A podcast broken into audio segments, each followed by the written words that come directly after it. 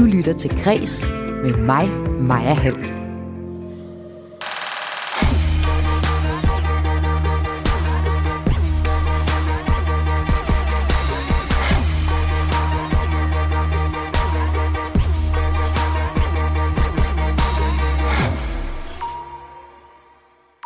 Et bart herrebryst og et bart damebryst.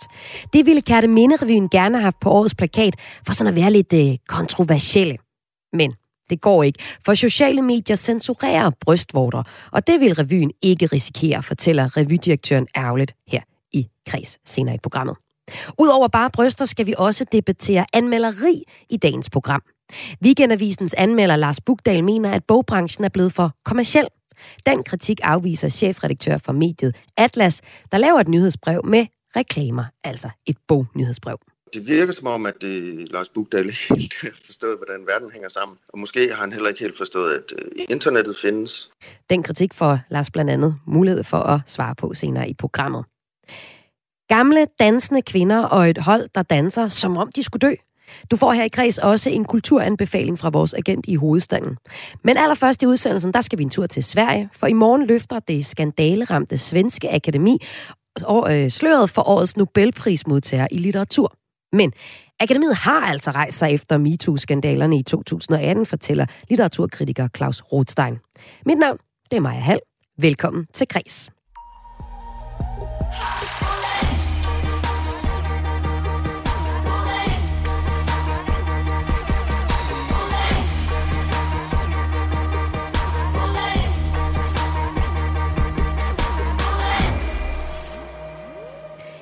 I 2018 rullede MeToo-bølgen i Sverige og ramte det svenske akademi, der uddeler Nobelprisen i litteratur. Det gør de altså i morgen.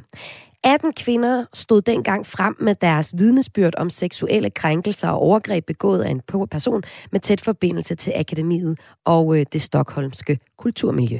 Tingsrätten dömer den tilltalade för en våldtäkt som är begången natten mellan den 5 och 6 oktober 2011 och tingsrätten har bestämt påföljden till fängelse i två år. Sagen endte, som du kunne høre i klippet, med en voldtægtsdom, men også med flere fratrædelser og en masse drama i akademiet.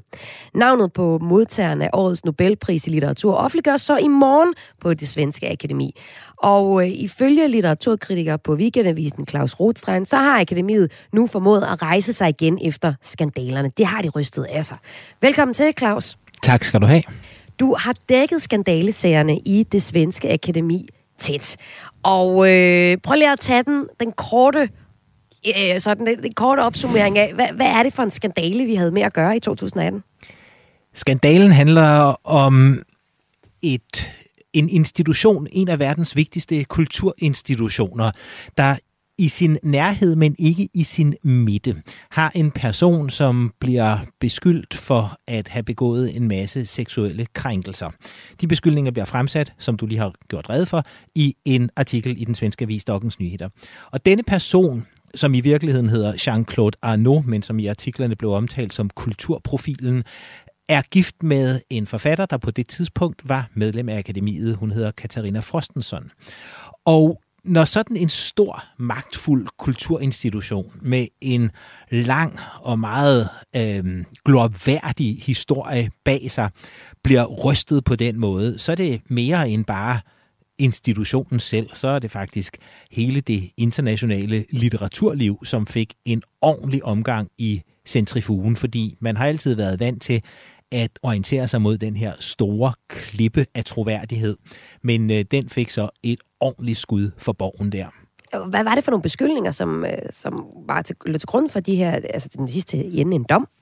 alle mulige beskyldninger inden for blandingen af øh, MeToo-kategorier, som kvinder stiller sig frem og siger, han har græmset på mig, han har øh, truet mig med at ødelægge min karriere, hvis ikke jeg fået ham rent seksuelt, og altså alle de her beskyldninger, anklager mod ham, bliver fremsat delvis anonymt. Nogen lægger navn til og træder frem i avisen, men fører jo altså også til, at der bliver rejst sigtelser og fældet dom øh, for ham. Øh, øh, jeg mener, det er to voldtægter, han bliver dømt for.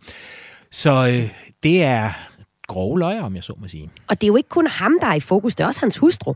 Ja, Hvilken rolle spiller hun? Hans hustru, som er en stor svensk digter, øh, støtter manden hele vejen igennem. Vi skal forstå, okay. at han ikke er medlem af akademiet, men at han er tæt knyttet til akademiet, fordi hans kone er medlem, og fordi nogle af hans bedste venner fra det svenske kulturliv også er medlemmer af akademiet. Så han er sådan en hangaround, øh, der ovenikøbet har nøglerne til lejligheder i Paris, som det svenske akademi ejer, og hvor han også kan tage øh, kvinder med hen. Og øh, han er altså på en eller anden måde privilegeret. Han driver en kulturforening, en kulturorganisation, øh, som, øh, som hedder Forum, som modtager bevillinger fra det svenske akademi. Så der er også en økonomisk relation mellem dem. Og nede i dette kælder, øh, som Forum ligger i, sker der alle mulige øh, øh, højkulturelle og finkulturelle ting med oplæsning og musik og hvad ved jeg, men der sker også ting, der ikke bør ske øhm, hvor han begår forskellige former for tilnærmelser og overgreb på kvinder gennem år og dag. Og så spørger du til det med hans kone. Altså, hun er tilsyneladende velorienteret og medvidende og øh, accepterende, og hun støtter ham hele vejen igennem og har efterfølgende, også efter retssagen, gjort det. Hun er gået i eksil i Paris, så vidt jeg ved, hvorfra hun skriver nogle bøger, der er stærkt anklagende mod akademiet, som hun har forladt, øhm, i en ordentlig konflikt og øh, mod hele det svenske establishment. Så det er bare en glamourskandale på alle ledere og kanter. Ja, det er en glamourskandale, det forstår jeg godt, og det er virkelig en, altså, det er virkelig nogle, altså, det er jo en voldtægtsdom, det er endt ud i, men hvordan kan det ryste sådan hele det litterære miljø på verdensplan?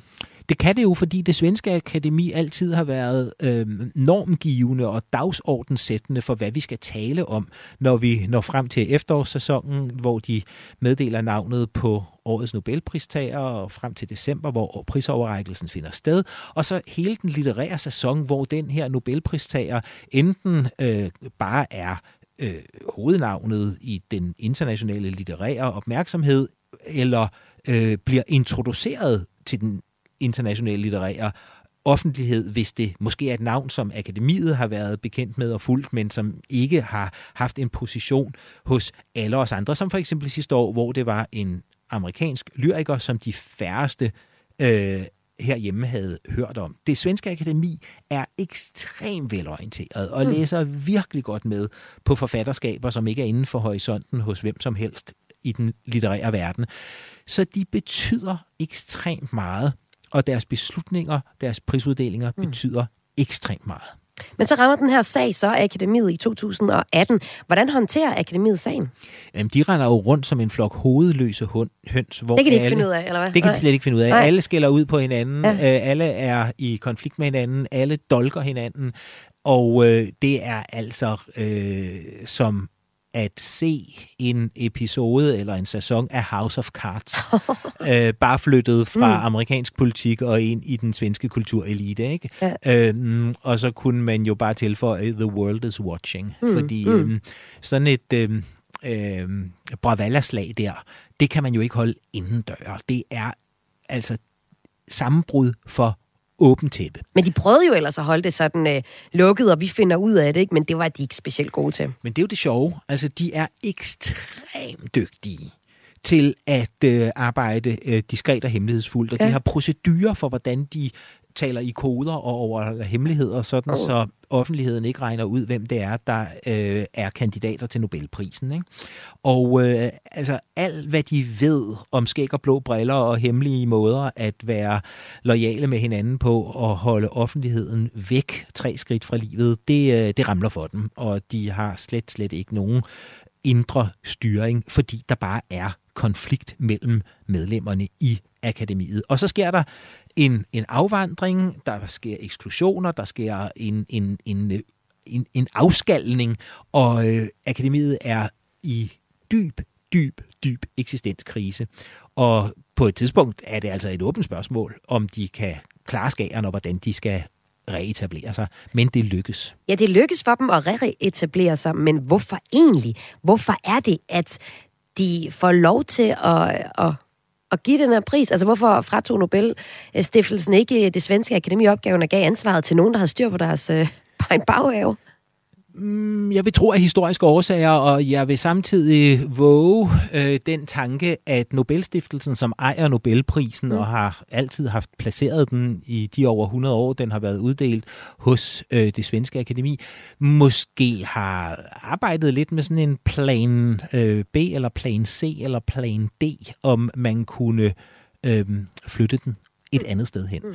Men øh, det svenske akademi fik chancen for at genetablere sig. De fik muligheden for at øh, rekruttere nyt frisk blod og komme videre.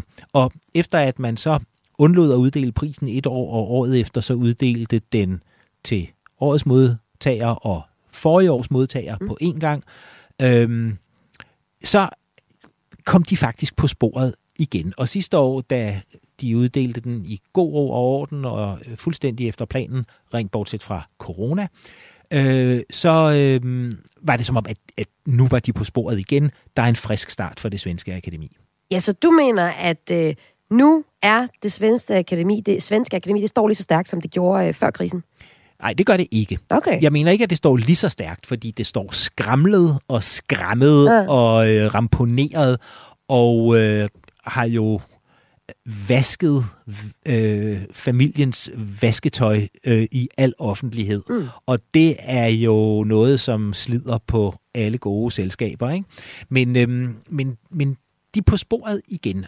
Det her vil for altid klæbe til akademiet og være en del af institutionens historieskrivning og historiefortælling og offentlighedens viden om akademiet. At de var centrum for en af MeToo's toneangivende skandaler. Men akademiet har jo blandt andet til opgave at uddele Nobelprisen, og det spor er de tilbage på. De laver jo også andre ting, uddeler andre priser, mm. øh, redigerer og udgiver ordbog over det svenske sprog, og, og, og spiller en bare øh, på alle måder toneangivende rolle i det svenske kulturliv. Og det svenske akademi har jo så også lige siden øh, det blev stiftet været forbundet med sådan kongelige privilegier, lukkede elitære cirkler, og hvad kan man sige, det er sådan det, det ypperste inden for øh, svensk kultur. Akademiet blev stiftet i øh, 1786, og det var så nogle år efter, at øh, vi så den første øh, litteraturpris. Men øh, du har jo også lige fortalt en historie, du siger, den bliver ved med at klæbe til akademiet.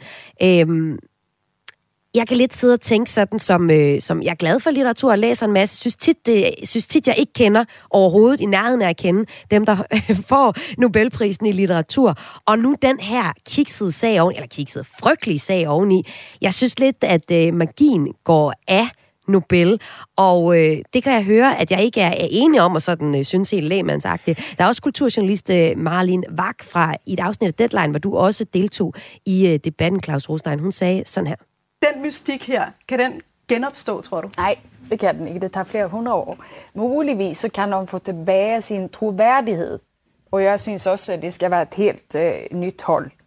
Men den der mystik, den er, altså det, det er kommet til at blive en parodi på sig selv.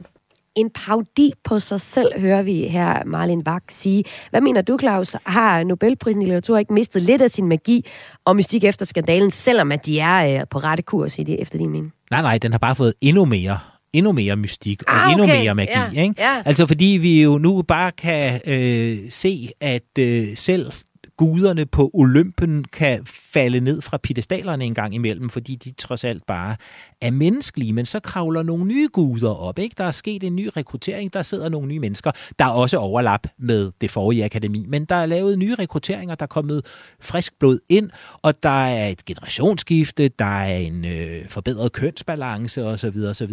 Men men der er sket en affortryllelse. Altså, det er ikke længere en, øhm, en, en, en katedral, hvor kun det helligste og det fineste hører hjemme. Det er også et, et skummelt sted, hvor øh, alt muligt øh, der ikke kan tåle dagens klare lys, finder sted, og nu har vi fået et indblik i det. Så, så du tror, der er mere, eller hvad? Øh, det kan man ikke vide. Nej, okay. altså, øh, vi gætter hvad ved jeg, men det er et, øh, det er et øh, affortryllet sted, og det er jo på godt og ondt, fordi på en måde er det jo øh, perfekt, at øh, alt skummelt og alt ulovligt bliver afmaskeret og så videre og så videre, men samtidig så er der jo også brug for øh, at kulturen har sine egne helligsteder, eller sine steder, man slet og ret øh, har lyst til at se op til. Og nu er akademiet bare blevet sådan et sted, som man både kan se op til og se ned på på samme gang. Og det tror jeg tiltaler noget ret øh, menneskeligt i os alle sammen. Og så er det jo så i hvert fald i øh, morgen, mere præcis klokken 13, at vinderen af, vinderen af, af modtagerne af årets Nobelpris i litteratur bliver offentliggjort. Og jeg gætter på, at det er noget, du skal følge med i, Claus? Det skal jeg følge med i, ja. helt sikkert. Og hvis du spørger mig, om jeg har et bud på, hvem det bliver, så vil jeg sige, det bliver ikke Jussi Adler Olsen. Nej, det gør det nok ikke. Men hvad med sådan en som øh, øh Murakami fra Japan, som tit har været en, en favorit, når man ser for eksempel de der bettinglister?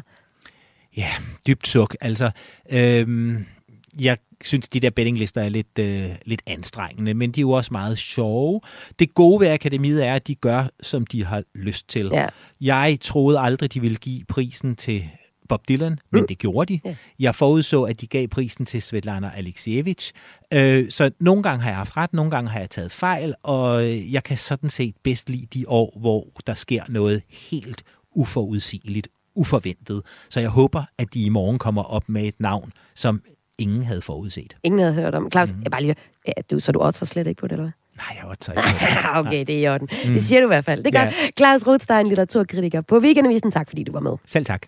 Og Claus var altså med til at øh, gøre os lidt klogere på og, øh, den historien på det svenske, eller historien bag det svenske akademi, altså dem, der udgiver Nobelprisen. Og det gør de i morgen i litteratur. Du lytter til Græs med mig, Maja Hall dansende ældre kvinder og et hold af afrikanske dansere, der danser som om døden var i hælene på dem. Nu skal vi høre om en ret spektakulær danseforestilling, som vores kulturagent i hovedstaden har været til.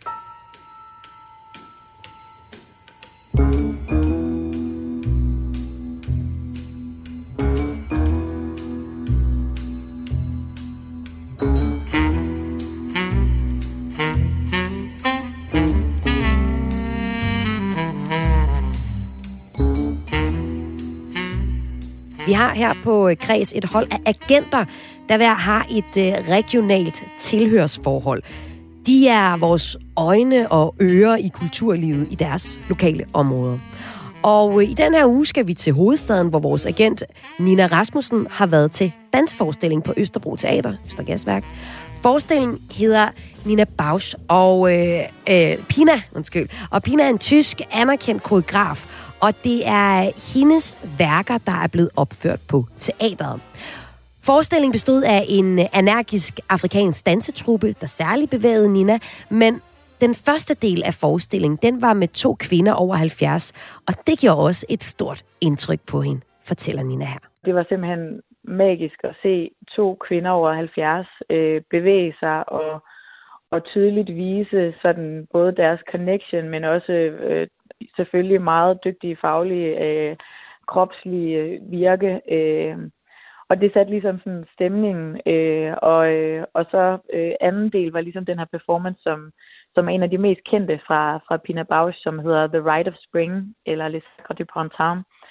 Og, øhm, og det er, det er bare full power. Altså, det var øh, dansere fra 14 afrikanske lande, som, øhm, som ligesom træder ind på, på den her store scene, som det jo er i Østergasfaktater. Og udover det, så er der ligesom blevet spredt jord, altså øh, helt mørk jord på øh, hele firkanten, som ligesom er, er scenegulvet. Og, øh, og det danser de altså på, og det er kvinderne er i sådan nogle helt flor, florlette øh, kjoler, øh, og, øh, og mænd er i bare overkrop og sorte bukser. Og, øh, og man kan sige, det, det, det er så også noget, jeg, jeg vidste på forhånd, det her med, at, at Pina Bausch, da hun ligesom har, har lavet den her forestilling, så har hun ligesom sagt til danserne, hvordan vil du danse, hvis du vidste, du skulle dø? Øh, og i virkeligheden så, det er jo, det er jo ret svært at forklare min, min sådan konkrete oplevelse, men, men det var simpelthen sådan nogle pulserende bevægelser og, og vilde bevægelser, og man kunne bare se på danserne, at de gav 100 procent af, altså det var en kraftanstrengelse. Og jeg sad simpelthen på, på spidsen af min stol gennem hele forestillingen, og, øh, og, øh, og til sidst, hvor der var særligt en danser, der, der lavede en solo, øh, som også trådte lidt ud, hun, øh, hun endte med at skifte til en rød kjole. der var jeg simpelthen rørt til tårer. Så det var, det var meget, øh, jeg var meget påvirket og meget fanget af den her forestilling med de sindssygt dygtige dansere og den helt vildt øh, flotte koreografi og, og, øh, og, og musikken skal jeg også lige nævne, som man måske også kan forstå af, af de øh, ord, jeg sætter på her, så var det også sådan meget intens musik. Det er Stravinsky, der har lavet den. Og også mere end at, at det sådan bliver melodisk, så er det sådan øh, på nogle tidspunkter nærmest sådan dyrisk og meget vildt.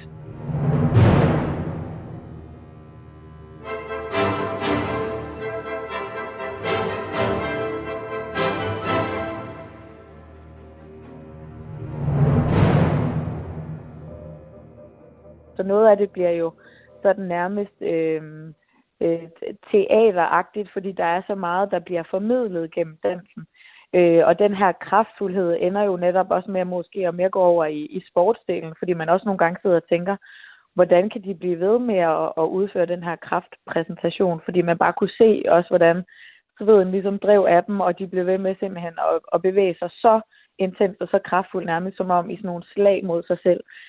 Så, øh, så selvfølgelig er det noget andet end, end vild med dans, hvis man synes bevægelse, øh, hvad den menneskelige fysik kan, og samtidig også øh, måske er nysgerrig på, hvordan man kan, man kan skabe en fortælling gennem bevægelse, så, øh, så er det noget, jeg vil dykke ned i sagde her vores kulturagent fra København, Nina Rasmussen, der havde set danseforestilling Pina Bausch. Og hvis du øh, gerne vil se en fed dokumentar om den her tyske koreograf, så anbefaler Nina Rasmussen dokumentaren, der bare hedder Pina. Øh, hvis du er tæt på Aarhus, så går dokumentaren faktisk i øh, den biograf, der hedder Øst for Paradis, den 23. november. Ellers må du nok ind på nettet og finde dokumentaren. Og øh, Nina, hun er så en af vores kulturagenter. Hvis du godt kunne tænke dig at være Kreses kulturagent, så søger jeg faktisk lige nu en til at dække Sjælland. Altså ikke en, der dækker hovedstaden, fordi der har jeg jo Nina, men en, der kunne tænke sig at dække resten af Sjælland. Og det, det går ud på, det er simpelthen, at du får øh, muligheden for at opleve noget kultur i dit nærområde, for så til gengæld at fortælle om det her i Kres. Og hvis du har lyst, så send mig en mail til græs radio4.dk, og det er k r a e s radio4.dk.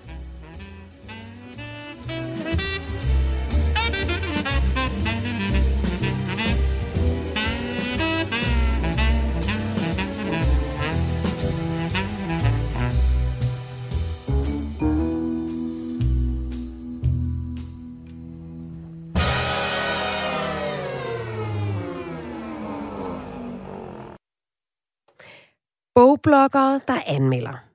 Mudrede samarbejder mellem medier og bogbranche og markedsføring forklædt som journalistik. Der er en hæftig debat i gang om litteraturkritikken lige nu på flere dagblade, og polerne i den debat øh, de øh, er repræsenteret i dagens to næste gæster på flere måder. Nu kan jeg sige øh, velkommen til Lars Bugdal, anmelder på Weekendavisen. Tak. Og så kan jeg også sige velkommen til dig, Jakob Søndergaard, forlagsdirektør hos Gudkendt. Tak for det. I har skrevet flere indlæg i aviserne om de her emner, men øh, nu er jeg altså inviteret jer med her i kreds for at tage dialogen sammen. Og lad os starte med dig, Lars Bugdal. Du oplever, at bogbranchen bliver mere og mere kommersiel, og det ser du som et problem. Hvordan er det et problem for mig som læser, at den bliver mere kommersiel? Jeg ved ikke, om den bliver mere kommersiel. Den har vel øh, altid været kommersiel, mm. øh, fordi øh, forlag og boghandlere af naturlig grunde gerne vil, øh, vil sælge bøger, og øh, for den sags skyld aviserne, hvor kritikerne sidder og råber op, de vil gerne øh, sælge aviser. Mm. Så, så det med det kommercielle er der jo ikke noget øh, hverken nyt eller som sådan mistænkeligt eller, eller kriminelt i. Øh, der, hvor jeg ligesom øh, giver mig og, og ligesom sukker øh, højt og træt, ja. øh, det er, når øh, jeg synes, at øh, jeg synes, de måder, øh, der bliver talt om bøger på, og sådan i, den, i de nye offentligheder, der er, øh, Øh, og der kommer jo til at være sådan en, en, en rimelig meget jammerende Jeromus, ikke? Øh, men det tager jeg gerne på mig at være, ikke? Øh, ligesom bliver, øh, bliver for mig øh, kvælende på både sådan en meget overpositiv måde, sådan, og, og på sådan en, synes også nogle gange lidt netop øh, mudret manipulativ måde, hvor det kan blive lidt uklart at se, øh, hvad for nogle afsender man egentlig har med at, øh, at gøre. Og, og Lars Bugdal, nu øh, bare lige for min egen skyld, så oversætter jeg lige det, du mener. Det er, at der er kommet mange, der er kommet mange bogbloggere, som øh, ytrer deres øh, holdninger, som du ser er ekstremt positive, for eksempel på sociale medier. Ja, altså... Øh, Eller altså, det, var det for meget en generalisering af, hvad du sagde? Jamen, det ved jeg ikke. Altså, bogbloggerne som sådan er jo, som, som, øh, som, som Jacob også øh, skrev fint om, ikke? og som jeg jo også så bliver lidt, lidt, lidt flov i hovedet i forhold til. Ikke? Det er jo nogle mennesker, der er meget glade og meget optaget af bøger, og det er jo dem, vi alle sammen ligesom øh, både lever af og jo også bare føler os i familie med. Ikke? Øh, det, det, det, det, som jeg, jeg øh, stejler over for, det er ligesom det, det hele, hvad skal vi sige, den øh, fordring og stemning, som de sociale medier, som i den grad ligesom dominerer og dominerer mere og mere, mm. hvad, hvad vi kan kalde en, en, den offentlighed, vi befinder os i, ikke? og vi mm. ligesom bare helt konkret øh, befinder os i hver dag, ikke? at der er positivitet ligesom blevet fordringen og normen. Ikke? Altså, og, og hvorfor at, er det et øh, problem for mig som læser?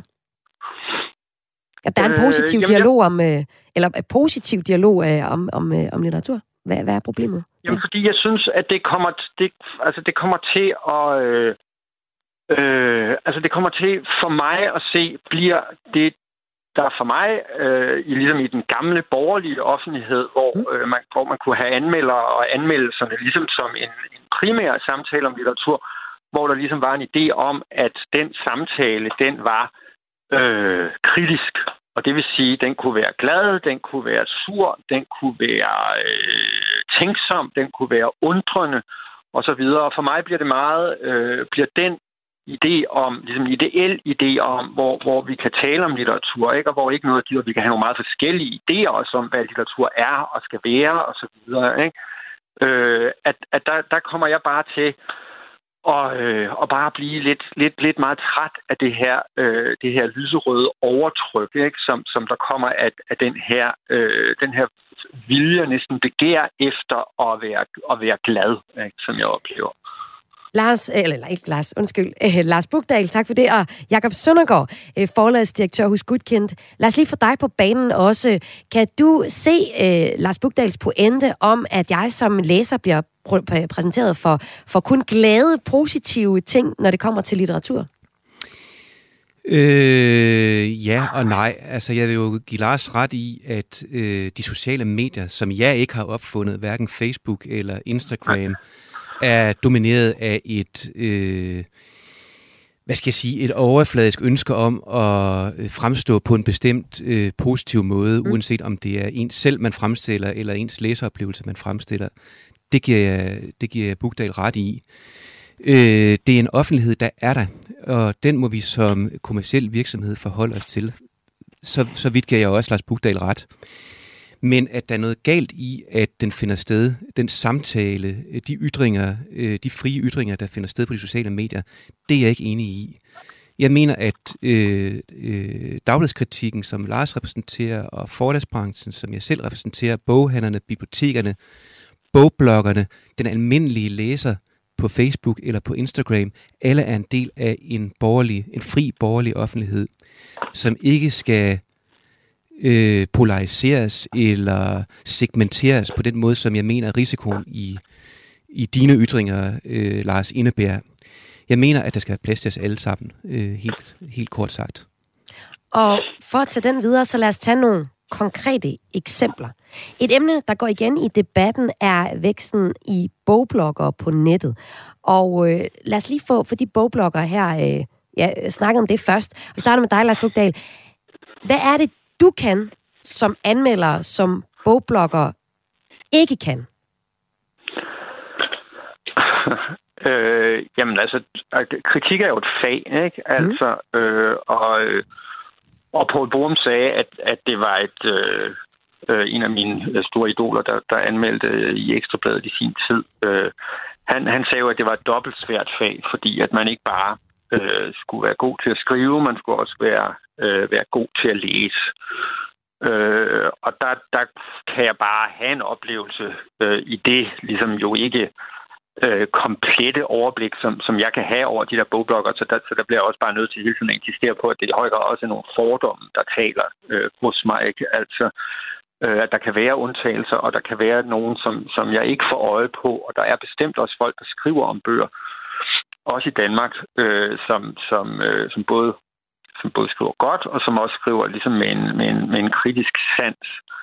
Øhm, men, men, øh, men, men, jeg, men jeg kan godt føle, en, eller jeg kan, kan opleve, ligesom på fagets vegne, lidt en, øh, en udvanding. Øh, og jeg, jeg er helt med på det der, øh, på, på hvad Jakob siger. Jeg, jeg, jeg bliver også så, så, så, så ked af det, når jeg bliver udfordret. Det er jo min egen skyld, når jeg har, har, har, har, har øh, siddet og bræsset, Ikke? Altså, øh, fordi øh, jeg, jeg gider jo ikke så nogen skår i nogens glæde ved hverken litteratur eller ved at skrive om litteratur. Men jeg synes bare at stadigvæk, at det er vigtigt at insistere på, ligesom det også er inden for selve litteraturen. Ikke?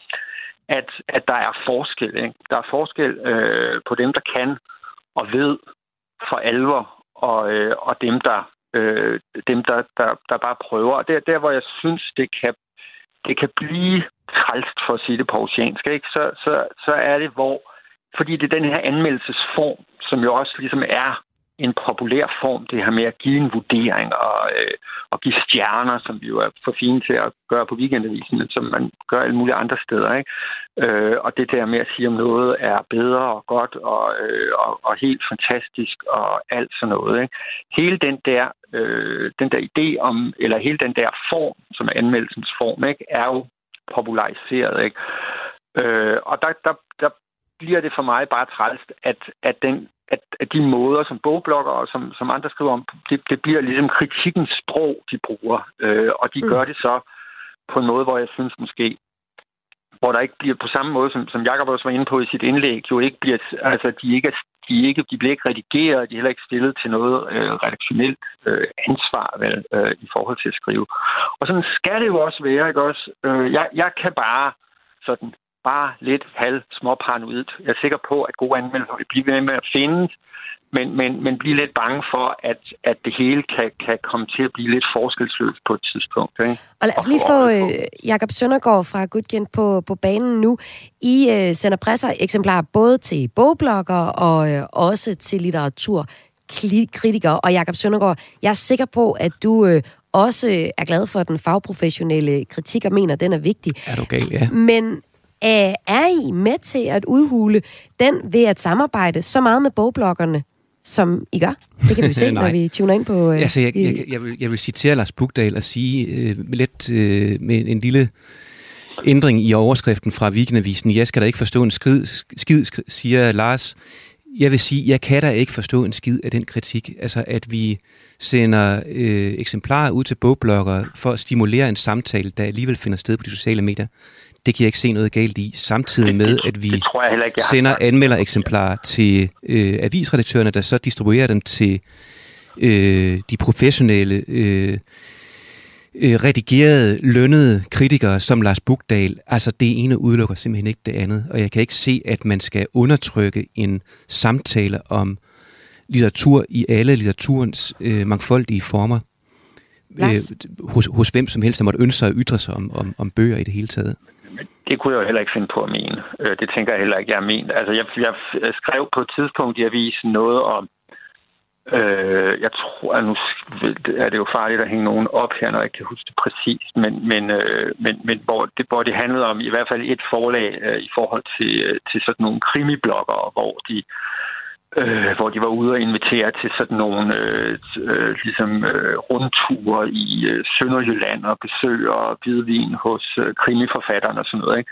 Og det, det er noget godkendt ikke gør, har jeg ikke nogen som helst idé om, vel? Øh, men, men det var der, der synes jeg måske, at det begyndte at smage af sådan nogle... Øh, men Lars, der må jeg jo så, det, der må jeg så sige, der så skal du lade være med, hvis du har øh, nogle, nogle normer som kritiker, det skriver du i dit indlæg, du har, du gentager det nu her, at det er et fag med nogle standarder og nogle, øh, nogle normer, som, som du holder dig til, så vil jeg da bede dig om at lade være med at udtale dig om ting, du ikke ved noget om.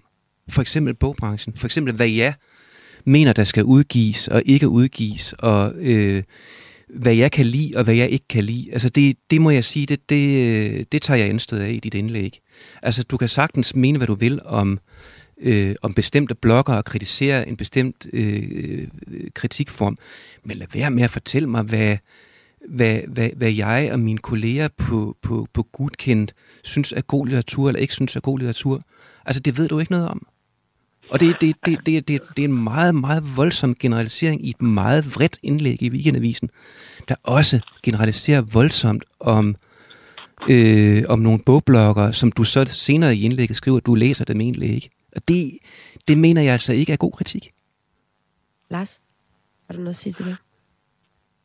Jamen altså, selvfølgelig så, man skal jo have forstand på det, man taler om. Så på den måde er min, er min, er min overskrift jo, jo øh, et, et smæk over min mund i en vis forstand. Ikke? Også, ikke? Altså det, det, det, jeg handler, det, det, den overskrift handler om, er jo i forhold til ligesom at have nogen, øh, have nogen forståelse. Jeg synes, at have nogen forståelse for, hvad skal vi sige, at, at man forsøger at køre så, så, øh, så moderne og effektiv en markedsføring som muligt. Jamen, skulle vi lade være med det? Man, skulle vi lade være med nej, det? Jamen, det er det, jeg siger. Det tror jeg, jeg har sagt ret mange gange. Mm. At det skal man selvfølgelig ikke lade være med. Jeg forsvarer bare min helt almindelige og ualmindelige øh, vrissen og dårlig smag i munden over nogle af de måder, som jeg ser, at øh, litteratur bliver markedsført på. Så ikke? Jeg, jeg, jeg synes jo ikke, man skal lade være.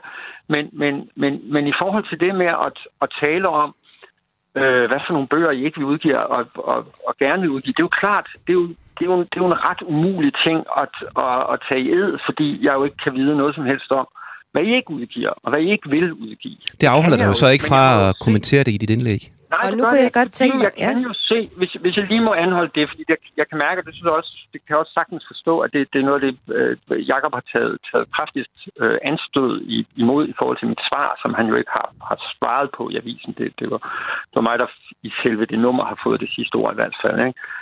Øh, at der, der, der, der bliver man jo nødt til at have en idé, når man kigger på bogmarkedet, og man som jeg har fulgt det i så mange år, og har fulgt så mange forfatterskaber, og fulgt så mange forfatterskaber, som man har holdt af, og gået ind for, og, øh, og, og, og forsøgt at følge, så må man jo, så, så, så synes jeg da ikke, at det er underligt, at man synes, at man kan få øje på, når der kommer nye forlag, og der kommer nye forlag som, som godkendt, ligesom med en høj profil og med mange penge bag, som, som, som er i stand til ligesom at, øh, at, være, at, være, at være tydelige.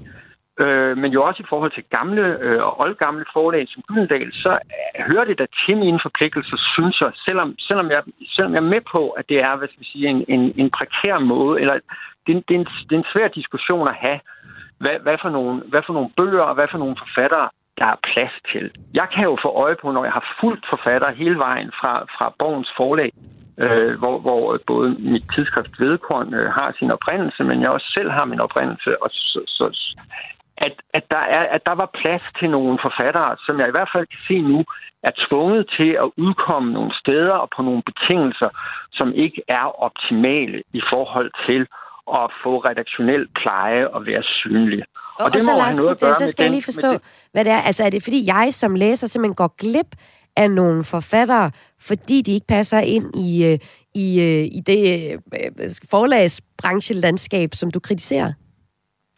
Ja, der er jo nogen, der er jo bare nogen, der er for, øh, der er for besværlige. Det kan man jo se, og for, for altså alle mulige. Jeg ved jo ikke, hvad for nogle grunde det er. Altså det, det kommer jo altid til lidt at være en halv fornærmelse at begynde at gætte på det selvfølgelig. Ikke at sige, at de er for gamle, eller de er for svære, eller de er for smalle, eller de er for underlige. Jeg nævner to i min tekst, det også, som var, var, som var borgenforfattere, som, som, øh, som er røget ud af kredsløbet, øh, røget ud af, hvad skal vi sige, de de store eller mellemstore forlagskredsløb. Ikke?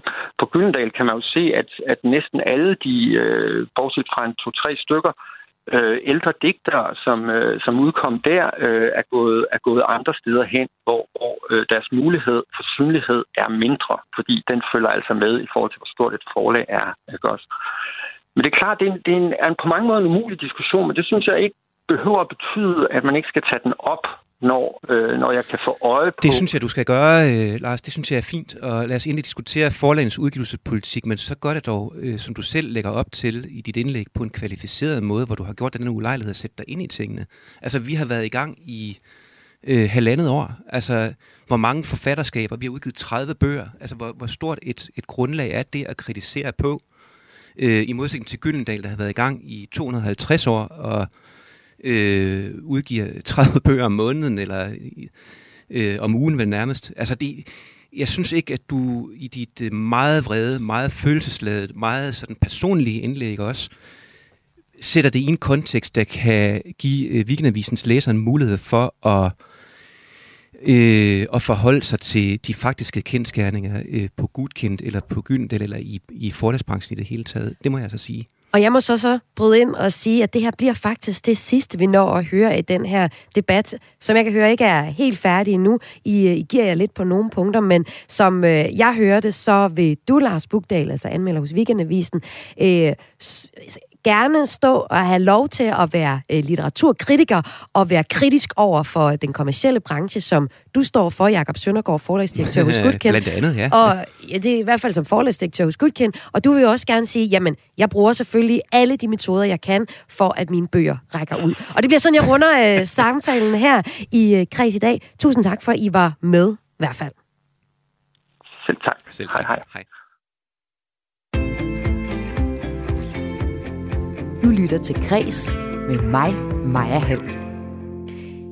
Et bart mandebryst og et bart kvindebryst. Det fik Kærteminde Revyens reklamefolk til at sige, at sæsonens re- revyplakat skulle laves om. Simpelthen fordi, at bare bryster bliver censureret på sociale medier som Facebook.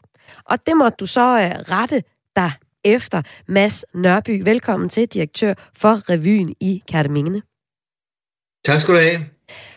Ja, Hvorfor det overhovedet? Det jeg jo ikke rette mig efter, men det valgte jeg at gøre. Ja, ja, det, det valgte du så at gøre. Jeg synes, det var et godt råd. Ja, men lad os lige høre, hvorfor vil du egentlig gerne, vil du gerne have haft bare bryster på plakaten? Ja, altså det er virkelig en, øh, en virkelig svært spørgsmål at svare på. Det, det er fordi, at jeg synes, der var en spirende tendens her i det her år til, at der endelig var ved at være et lille opgør med nypuritanismen, som ellers har grebet om sig de sidste 20 år. Altså, da jeg var ung, der tilkæmpede vi os retten til at være nøgne, og så der i fra begyndelsen af 90'erne, så blev det ligesom, det blev mere og mere tildækket det hele. Og så så jeg, en, der var en tendens til et oprør. Der var to øh, piger, som sad på øh, deres altan med bare bryster og fik besked på, om de ville være så venlige at dække sig til. Og det medførte en utrolig debat, fordi det var noget, som folk var vældig engageret i. Og øh, der var historien med nogle piger, der gik i crop tops øh, på, over i Vejle, og en historie, der kom helt ud af proportioner med nogle mennesker på, øh, på Syddansk Universitet, der gerne ville træne i, i sportsbehover. Der var en lille bevægelse, som jeg gerne ville støtte, og det vil sige, at det bryster, jeg gerne ville vise, det var meget vigtigt, at det ikke var seksualiseret, ikke var pikant, men skulle indgå i en sammenhæng, hvor man helt naturligt, så så man en mandlig nippel, som man gerne må se, og en kvindenippel, som man af en eller anden grund ikke må se. Mm, mm. Det vil jeg gerne have, at man så på vores plakat. Tilbage i 2018 så fik I kritik for jeres plakat, for skuespillerne var malet i forskellige farver. I blev beskyldt for racisme. Så da jeg så øh, den her overskrift om din øh, plakat, som øh, du valgte at, at trække tilbage, ja, så tænkte jeg, kan det minde, de vil bare være kontroversielle for at være det. Ja, øh, altså det, nu, vi var meget tæt på, øh, at det nu, altså Sofie Storgård, som var hende, vi har talt med, om hun skulle vise den, altså den, den nippel, øh, den, den, den ældste, den voksne af, af de to skuespillere ender der med. Mm. Øh, af en eller anden grund, det er en, en knivsæk, man vandrer på, øh, så ville det være forkert, hvis jeg bad, hvis jeg spurgte den unge, den yngste pige om det. Det er svært at forklare, hvorfor, men sådan er det bare. Hun var tæt på at, at ville, altså, men, men var også tæt på ikke at ville. Hun synes, vi skulle alle sammen stå nøgne, hvis det endelig skulle være. Hun ville ikke stå som den eneste. Ja. Det ville jeg synes var forkert, og det synes jeg ville virke som en voldsomt provokerende revyplakat. Jeg vil gerne lave en revyplakat, hvor man ved første omgang faktisk bare så nogle mennesker, som var lidt tilbage til naturen, øh, som vi er en af de gaver, vi trods alt har fået ud af coronaåret, alt andet lort ufortalt. Altså, at vi har set lidt mere til skoven og til havet øh, i det år. Og det vil jeg gerne have, at der øh, var i, i det rum i, på plakaten, og så skulle man bare se helt ukommenteret. Måske skulle man ikke engang lægge mærke til det i første øjeblik. Det synes jeg vil være en, en fin og sofistikeret kommentar og støtte til de øh, mennesker, som øh, prøver at kæmpe, tilkæmpe sig muligheden for nøgenhed tilbage. Men øh, I valgte så ikke at lave plakaten med de nøgne bryster og bryst, eller barm, eller hvad hedder sådan noget, mandebryst. Og øh, ja. så på den måde, så, øh, så rettede I jo ind, og i revybranchen, der kalder I ellers for klassens frække pige, og jeres slogan, det er et skridt for langt. Hvordan ja. kan I det, når I lader jer styre af sociale mediers retningslinjer? Mads? Øh, det er jo fordi, at øh, altså jeg synes jo i første omgang, da vores øh, marketingsbyrå øh, reklame, dem som vi sparer med om den slags ting, sagde, at der var en risiko for, at Facebook ville, øh, vi ikke kunne bruge plakaten på Facebook, så synes jeg, at der var alle tiders øh, reklamestund i det. Det ville de virkelig kunne skabe omtale. Men så fortalte de hjem, altså der er noget med, at I allerede har fået en advarsel på et tidspunkt, og hvis de lukker jeres konto, så er I, altså så er det det samme som nu om dagen, som at lukke revyen. Mm. Øh, hvis man, fordi det er simpelthen så nødvendigt at kunne øh, reklamere på de sociale platforme. Og så derfor så turde jeg ikke, og det er jo sådan set også derfor, at vi synes, at det er relevant at tale om lige nu, at vi er så afhængige af en kønsmoral, som dikteres fra USA, for om en revy i Danmark kan overleve eller ikke overleve. Nu har jeg kigget lidt på plakaten, som øh, I er endt med at lave, og øh, du siger så til øh, Fyns.dk, at du ikke ville lave en klassisk plakat med fem glade mennesker med jazz hands, altså med de her stridende ja. fingre ud til hver side.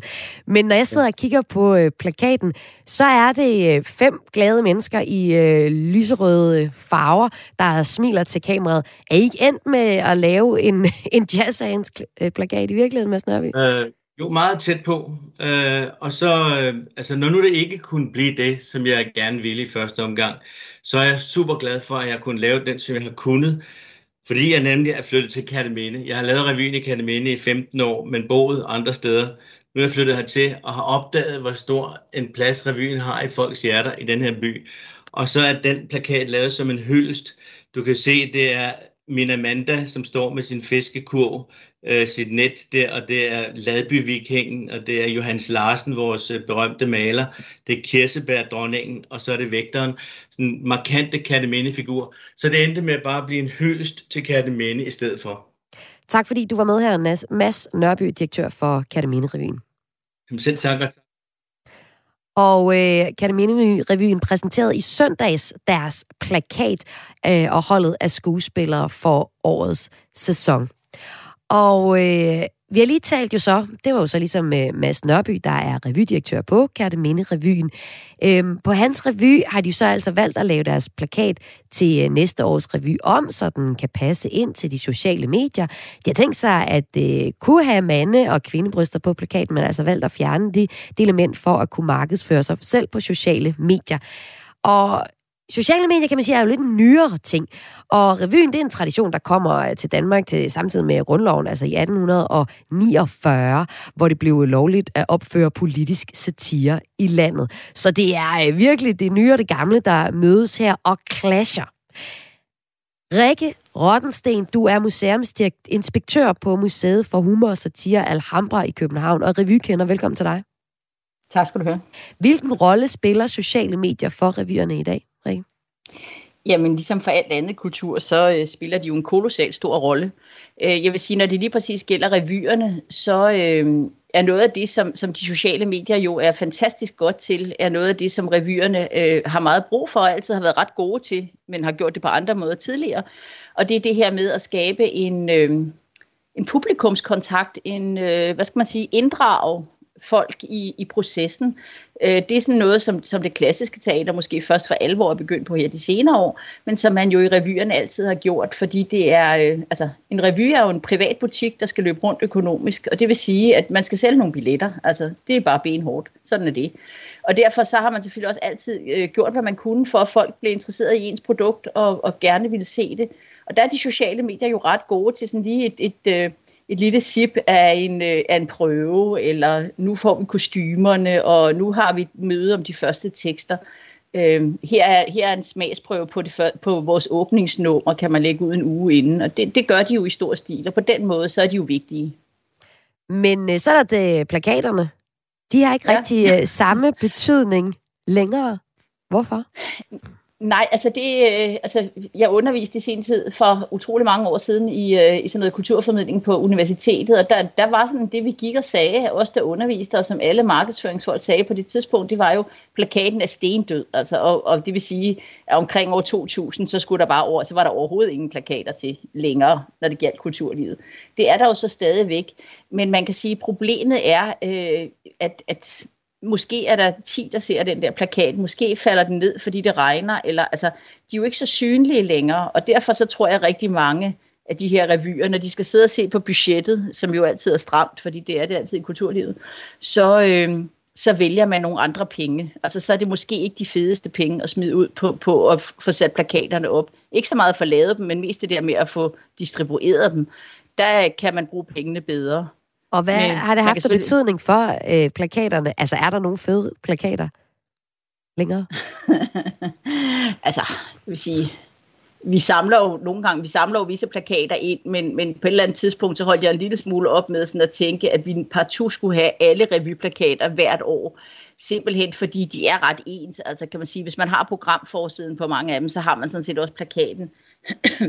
det er, øh, det er, det er seriøst heller ikke noget. Altså man kan, jeg, jeg, eller det vil jeg da i hvert fald håbe. Sådan, jeg, som jeg ser plakaterne, tænker jeg, det er heller ikke noget, revyerne satser benhårdt på at smide de lækre penge efter og gøre rigtig meget ud af.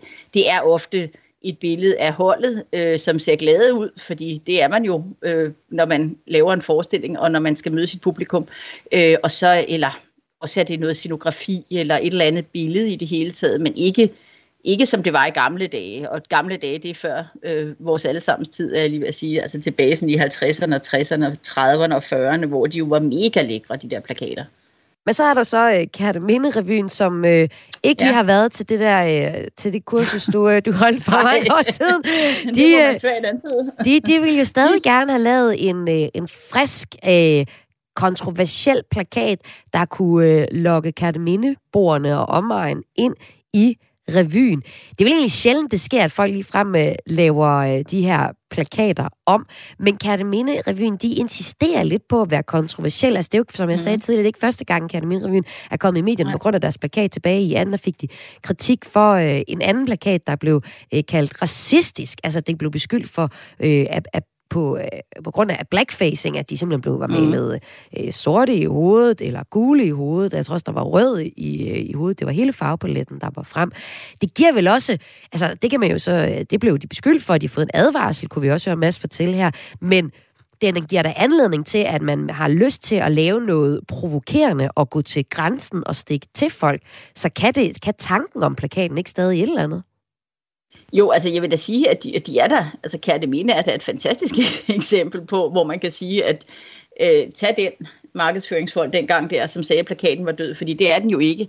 Øh, på den måde. Men det selvfølgelig kræver selvfølgelig, at du dels har et produkt, som du gerne vil sælge på den måde, og det vil Kærtemine jo gerne, øh, fordi de har jo også en revy med kan, de, altså man kan sige, produktet, øh, revyen lever jo også op til plakaten, eller plakaternes øh, udtryk.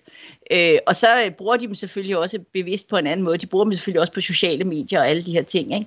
Men, øh, men jeg vil da sige, at den er da et rigtig godt eksempel på, at, at øh, dels også på det gamle udtryk fra Simon Spises tid med, at, at, øh, alt omtale er god omtale. Ikke? Fordi du kan sige, at, at nogen vil måske sige, at øh, ej, jeg vil, hellere have, jeg vil hellere have nogen er glade for det, jeg laver. Øh, men med, for Katamine er det jo det modsatte. Jo mere shitstorm og ballade, jo mere kendt bliver deres review rent faktisk. Ikke at det er det, Mads Nørby tænker i, men det er jo, skal vi se det kommercielt, så virker det jo på den måde i hvert fald. Ikke? Altså har revyerne brug for det, har jeg lyst til at spørge dig om her til allersidst.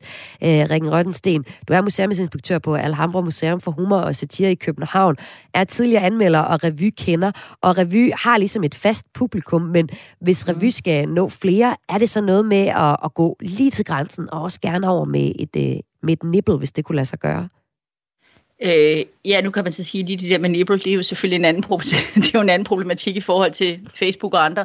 Men, ja, de simpelthen øh, jeg tænker, det, ja. ja Ja, men jeg tænker, at, øh, hvad hedder det, at, at ja, altså det er, da, det er da helt klart en måde at gøre det på. Jeg vil da sige, Katamine er jo et rigtig godt eksempel på en revy, som også har gået nogle andre veje, og som jo også både har fået anmelderroser og publikumsroser øh, og alt muligt, parallelt med shitstormen selvfølgelig også, ikke? Øh, fordi de også laver nogle forskellige plakater, de laver nogle forskellige udtryk. Øh, så selvfølgelig skal man det. Altså revyerne prøver rigtig meget af. I de her år er der mange direktører, der bliver skiftet ud også, øh, med frivilligt skal det lige siges, ikke fordi de bliver fyret, men fordi de gerne ja. vil skiftes. Ja. Så der sker også noget. Ikke? Sagde altså Rikke Ronsten. Tak fordi du var med her i Græs. Tak.